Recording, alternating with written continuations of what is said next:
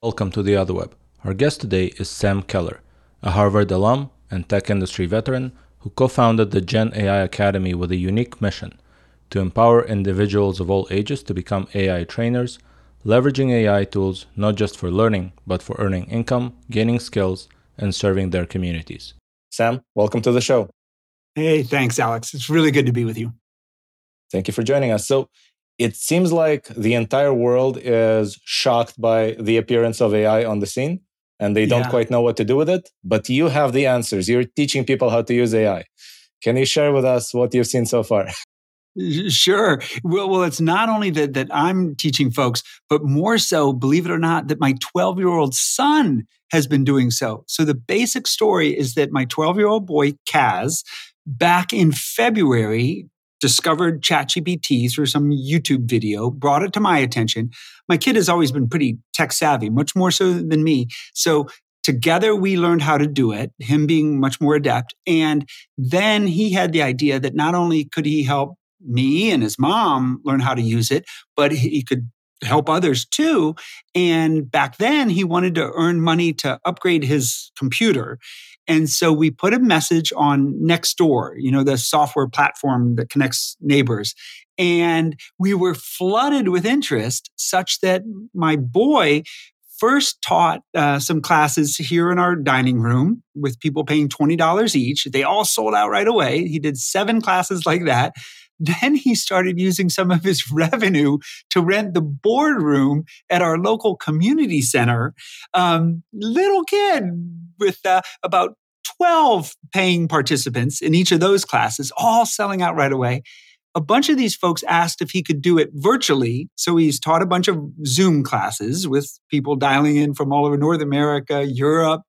Uh, so my son has uh, done a total of 24 classes with 229 people ranging in age from uh, the youngest being 10, the oldest being 91, and the vast majority being senior citizens. All right. Well, I want to get into the business side of this in a second because this sounds fascinating to me. but let's start from the content of the classes. What does he teach people and why is it useful to them? Well, he teaches people first off uh, what ChatGPT is. So he clues everyone into how it's a super smart computer brain, and then he he goes a bit deeper, how it's a, a neural network, how it uh, is a large language model, how it's multilingual, uh, and how it's continually learning. So so the basic nature of it. Then he talks about the key abilities that it has, um, what it can do, and and how it can be most helpful to people. Then there's a hands-on portion where he enables everybody to, to get a free account. So everybody with their devices goes and gets a free account. Um, then he does a demonstration of those key uses. So basically, he first gets the whole classroom. And again, sometimes there, there are three generations in one class kids, parents, grandparents. Um, he gets everybody laughing. So he has this artificial intelligence tool tell a joke about something that would unite everybody. So the town we're in, it starts making fun of the town we're in, something like that. Um, then the demo goes through how it can help people to understand really complex uh, concepts because it can tailor its responses to each individual, what, no matter what age you are or level of education. Um, so different aspects to the demonstration. But then he talks about the caveats, the, the limitations, the risks, the downsides, um, how it uh, can be inaccurate, it can be outdated, it has no morality, so it can be used uh, by bad actors for for you know bad purposes uh, and then uh, then q and a which is always a, a rich uh, conversation Right. So again, I, I'm fascinated by sort of the social aspects, the business aspects. What is the useful thing that people take out of it? How do those senior citizens or whoever att- attends those classes then end up using ChatGPT or other similar products? Is there something that they do that really improves their lives afterwards? Oh my gosh, uh, it's uh, it, it's genuinely life changing for a lot of these folks. So one one aspect is uh, producing written material, and that can range from we've had senior citizens who have said, "Oh my gosh, this has really made it easier for them to write bereavement condolence letters when friends have passed you know not an easy or fun thing to write but it has has made that easier. Um, other folks have used it for their marketing social media posts news newsletters. Um, some folks have used it to help them um, write letters to congressmen or women to uh, complaint letters to their cable company to airlines. So so one big rubric is using it to help you produce written material in whatever style or tone you need. Um, then there's another sort of category of uses, which is basically using it as a tutor. Now, for younger people, that can be um, we see them having it help them figure out math, um, uh, you know, other classes, where it's actually operating as a tutor whether you're in eighth grade or 11th grade or whatever. Um, and then some other folks are using it to, to learn other things, like they may be trying to figure out some health and wellness or medical issue. Um, and, and using it for that purposes. So it can really help you to just understand what it, whatever it is you're trying to figure out. All right. So I'm curious about the tutoring part because in my experience with ChatGPT, it doesn't actually have any math skills. It can recite the definition of something, but it cannot actually add two numbers. It's lacking in that skill, right? Because it's entirely language based. And so I've had it make really, really basic multiplication errors, things like that, like failing to calculate the return on investment when it is trying to divide the current price of a stock by the past price of a stock. And worse yet, it never admits to be failing, right? It tries to please you because that's what it's been trained to do. So if I tell it I expect the result to be roughly this, it will just give me a result that looks like what I just asked, but slightly more precise, supposedly, except it has nothing to do with reality. It made it up. And so, like, how do you avoid those situations to make sure that, you know, or, or how does your son avoid it if he's trying to teach people a skill that will be useful to them? Um, but there is a risk that they will learn based on nonsense. Yeah, yeah, sure. In fact, uh, there was a class just recently where Kaz was demonstrating how it can be a, a tutor and walking through algebra, and Kaz caught the fact that it was wrong. So you're right that it can be uh, erroneous. One thing he, he does is use uh, GPT-4, so the, the mm-hmm. paid version is a bit, bit better in these regards. And then when it comes to math, it's more so the concepts uh, mm-hmm. can can be good. I mean, having it help you understand conceptually things um, versus just the, the, actual mechanics of like uh, multiplication or, or division. Um, yeah, that's that's what I would say to that. Yeah, so uh, that's an interesting thought, and I've touched upon it in a few interviews that I've done with people where like there's a lot of journalists right now asking the question, how will ChatGPT affect schooling? Now yeah. that students can essentially cheat on their homework left and right by asking ChatGPT to do it, right? Sure. And the only answer that I am coming up with was, why don't you let ChatGPT do the teaching and then let students do the homework in the classroom where the teachers can watch? That's interesting. That's interesting. Yeah. Yeah. Things are, are changing dramatically. Yeah. And, uh, you know, I've seen how uh, Japan has come out with uh, a strategy and guidelines for how they're going to use AI in the educational sector. And one of the principles or, or approaches is that they're going to give students false information produced by AI. And students will learn the skills of recognizing inaccuracies and, and, and how to, to catch things that are erroneous produced by AI. I mean, that's kind of where we're heading is people really needing yeah. that skill. Yeah, that, that, said, I don't think that false information produced by AI is different than false information produced by humans. So they might as well be training people on BuzzFeed, right? yeah, for that matter. Good point. Um, all right. So I'm curious. You see this kind of progressing. He's getting more and more people involved. Obviously, there is demand for this. Where do you think this is going, both from the perspective of Kaz's business initiative and from the perspective of the demand that people have? Do you see this kind of becoming more universal that everybody has to learn these things because it's just going to be impossible to live without them? Well, here, here's how I, I see it. Um, when we look at, at previous technological revolutions, the invention of the personal computer, uh, the invention of cell phones and smartphones, uh, the, the rising of the internet, in each of those technological waves, certain individuals, communities, almost nations were kind of left behind. There, there are certain demographics that, um, for lack of resources or a variety of factors, don't progress to, to, to, adopt those technologies and benefit from them. And I think that is playing out with the, this wave of generative AI that's sweeping through uh, human society. And in particular, uh, there are older folks who, in their life experience, have, have seen and, and experienced or witnessed exactly what I just described. What, what's happened in those technological revolutions. And there are many of them who don't want to be left behind with with this one.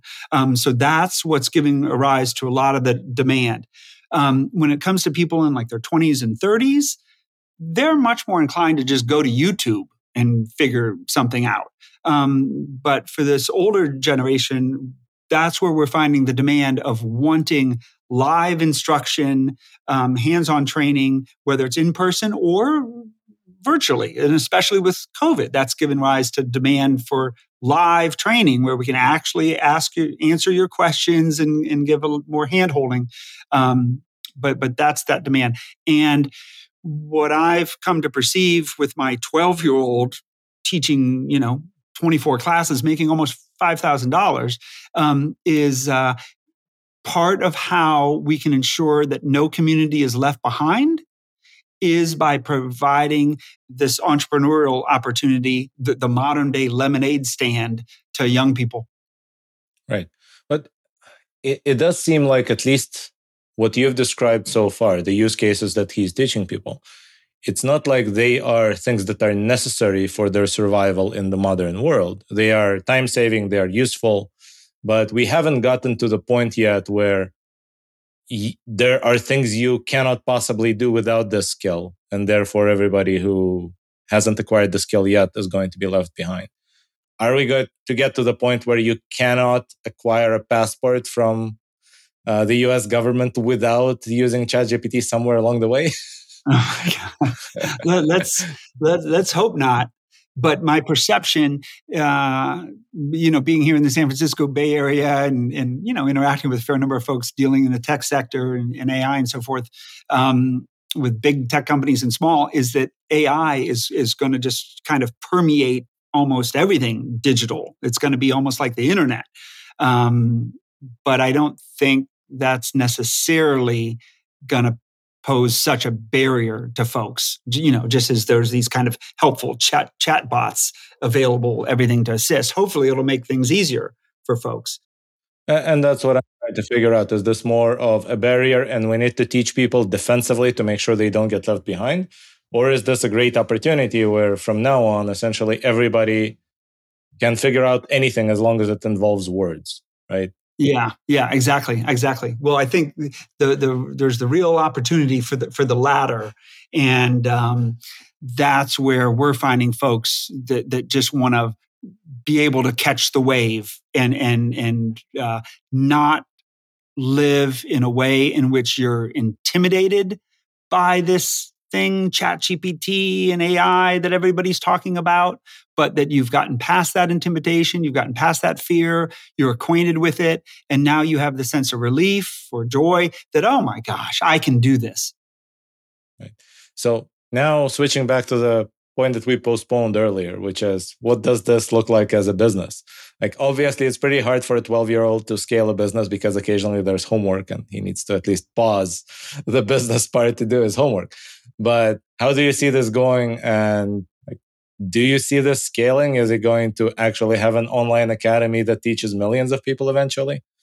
Well, well, time will tell. But uh, for for my son, you're right. He's in he's in eighth grade. You know, he goes to school. He's got homework.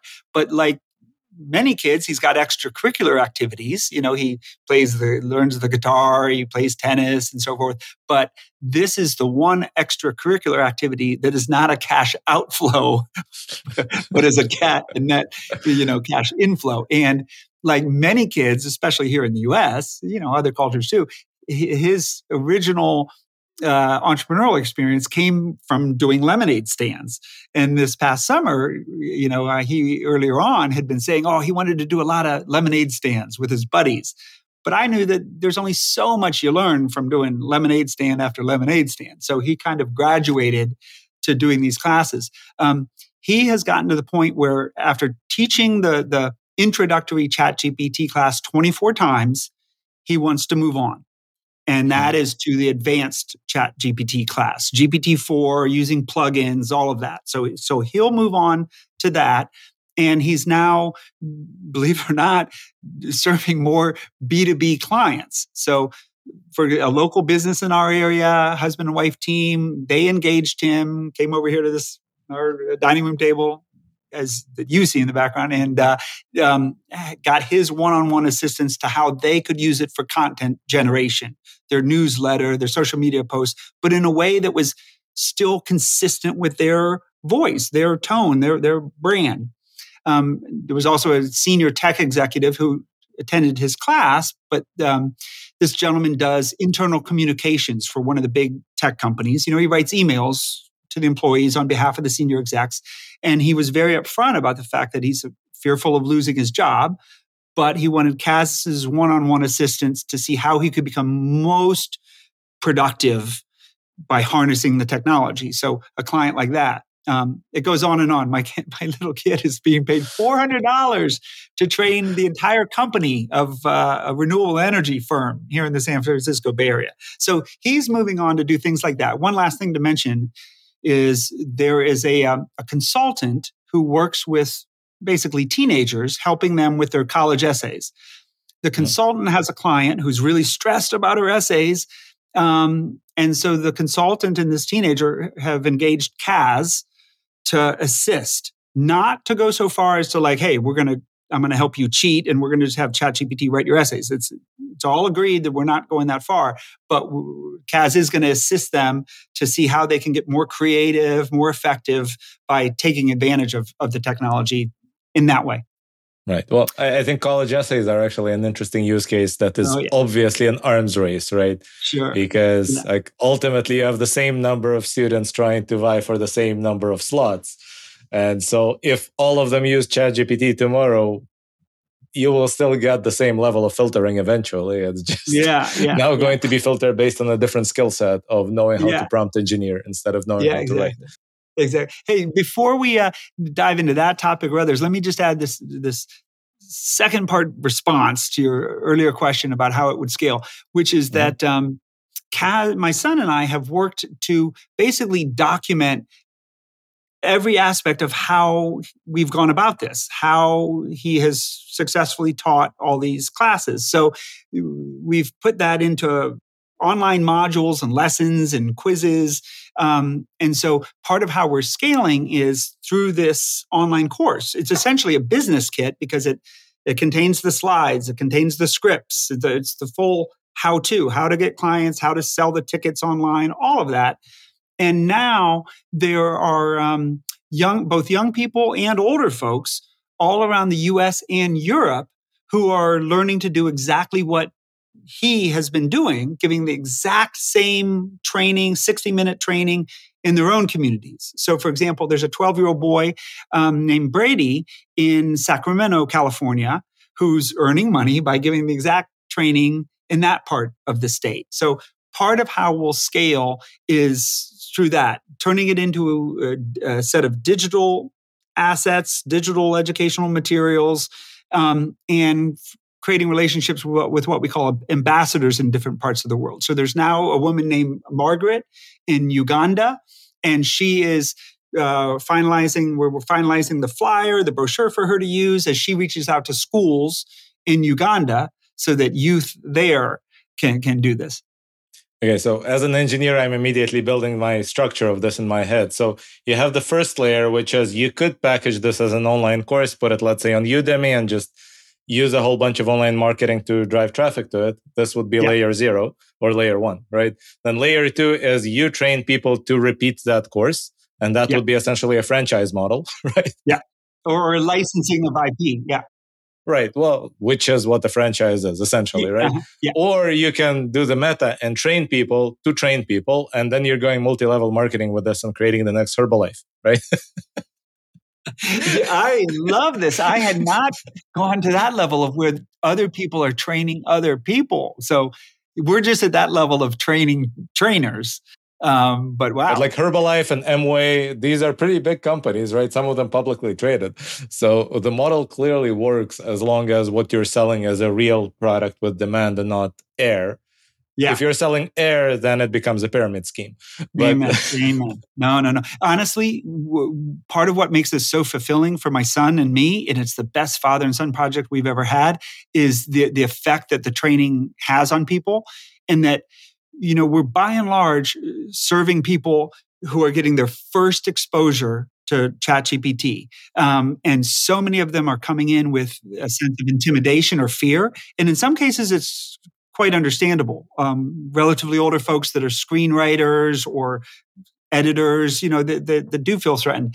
They come in and after an, an hour um, feel like they have gained such newfound skills that can be useful to them in so many different ways that it, there's a lot of value there and it's it's pr- pretty fulfilling to witness over the course of an hour. Yeah. Uh, no that that really sounds like again something there's a lot of demand for so i'm sure it's really useful to people. I'm wondering now that i mentioned the three pure layer kind of models thinking what is the the model that would be most common in silicon valley where you're from and it seems to me like what most Silicon Valley entrepreneurs would do when they're looking at the market that looks like the way you describe is instead of teaching people how to use this thing if it's hard to use, they would create a product that is a layer on top that makes it easier to use.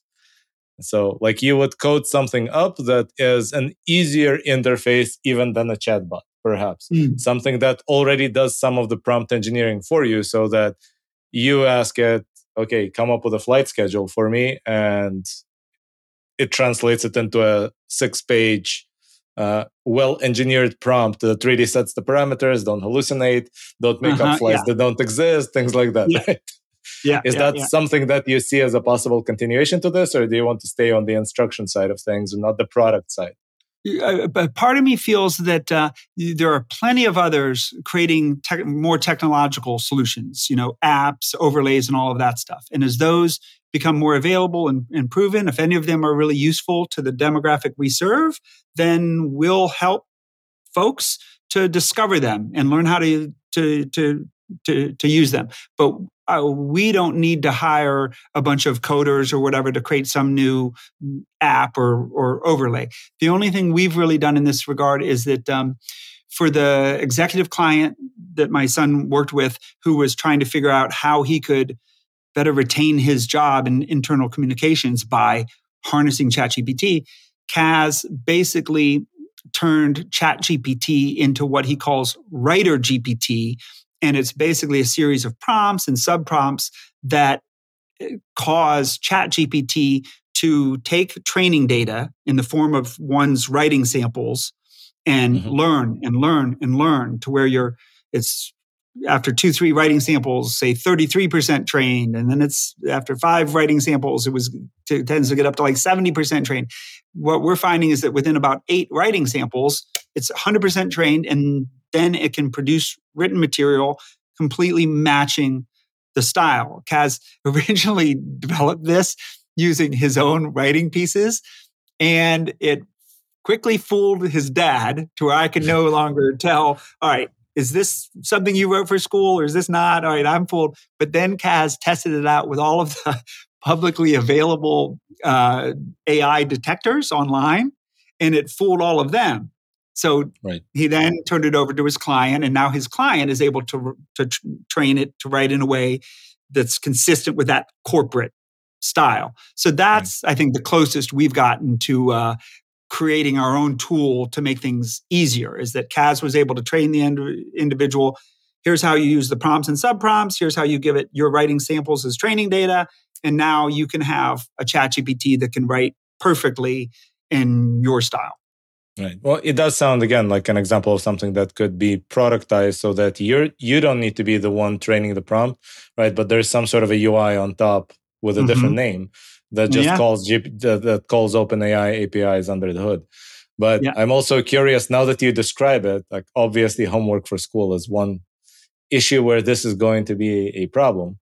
But I can see why writers are on strike in Hollywood, right? Yeah. Amen. Amen. Amen. And, and my my son in his uh, little uh, YouTube channel, you know, he's got a video there in which he he doesn't give away sort of the prompts to enable the whole world to do this, but he basically walks people through this exercise of how he turned it into Writer GPT and how it came to fool the AI de- detectors. But the conclusion, as he says, quite rightly, I think, is that it all comes down to one thing ethics. Well, and well, in this case, it's ethics and potentially copyright once you get to a certain point. Mm-hmm. But yeah, sure. Uh-huh. because if you train something on the writing samples of a particular person and then yeah. you start lifting their style, yeah, exactly, passing it as your own, well, you uh-huh. didn't lift any particular paragraph, but are you violating their copyright by essentially copying their whole persona? I would certainly think so. Yeah there is a good argument to be made for copyright law to be expanded to to, to cover that. But amen. I don't think yeah. now it would. But that's the other thing where if you train it on your own style, I guess that diminishes the chances of this happening. But in general, with GPT essentially not having access to its training data during inference, right? It could very well just recite entire paragraph of paragraphs of stuff it has seen in the past and decided this is good writing right? Mm-hmm. Which would result in completely pla- plagiarized pieces. I think we've yeah. seen that with, um, I think last year, CNET published a whole bunch of articles that were actually written by ChatGPT for about huh. three months. And then they fessed up to it in January, and it turned out that almost everything they published was plagiarism. Wow. Mm. So yeah, those tools are still they're growing pains. yeah, amen. Amen. Right. So what other thoughts do you have in general on where this is going? How is this going to progress? What role do teenagers have to play? Because it seems like they are the ones with the most desire and time to tinker with this stuff. Yeah. Well i, I would love to see a world in which um, young people are gaining entrepreneurial experience uh, by helping to ensure that no community is left behind. Uh, they're getting experience teaching, communicating, being a leader, serving their communities. And in so doing, they're helping folks, you know, benefit from these technologies, um, catching the wave. And young people, rather than, you know, being fearful of whether they'll be able to get a job as AI becomes more influential, uh, have the confidence that not only could they get a good job, they can create jobs because of this entrepreneurial experience they're getting. Um, so I would like to see human culture evolve to where um, this is really viewed as like the modern day lemonade stand. Right. Well, the modern day lemonade stand would be a great first step, but the question is, can this go beyond? Because it seems like there's more demand for knowing how to use tech than there is for lemonade. Oh yeah, amen. Amen. Yeah, exactly. Exactly. And I should also say that another thing I hope to see more of is that as we began to, to make our online course, our business kit available, um, some elders asked, man, is this just for young people? And, you know, obviously we then realized that, well, if 12 year olds can teach this material, obviously older folks can too. So there are several senior citizens who are also becoming ChatGPT trainers, serving primarily their own demographics, seniors helping seniors. I mean, I think that's a, a beautiful um, addition to all of this. And, you know, AI is something that can be scary, intimidating, dehumanizing potentially, but my son and I are taking advantage of, of it in our own little way to, to foster more uh, human connection and camaraderie and community. So in our classes, you know, with everybody wearing their name tag and, and getting to know each other and uh, commiserating or connecting over, you know, the, this topic that's rocking the, the world, um, we're, we're actually fostering more of, of a, a, sense of community. And I would love to, to see a hell of a lot more of that where, huh, counterintuitively, humans took advantage of artificial intelligence to create more human connection and camaraderie. Yeah, that that would be very ironic because it seems like right now humans are drifting towards not interacting with other humans. So if AI can make us interact with each other, that would be quite the revolution. Yeah, exactly. All right. Well, and on that hopeful note, since I always like to end on a hopeful note, so I'd like to thank you so much for joining us. It was a wonderful discussion. And uh, yeah, now I'm thinking 12 year old, maybe I can beat that and teach my four year old. right.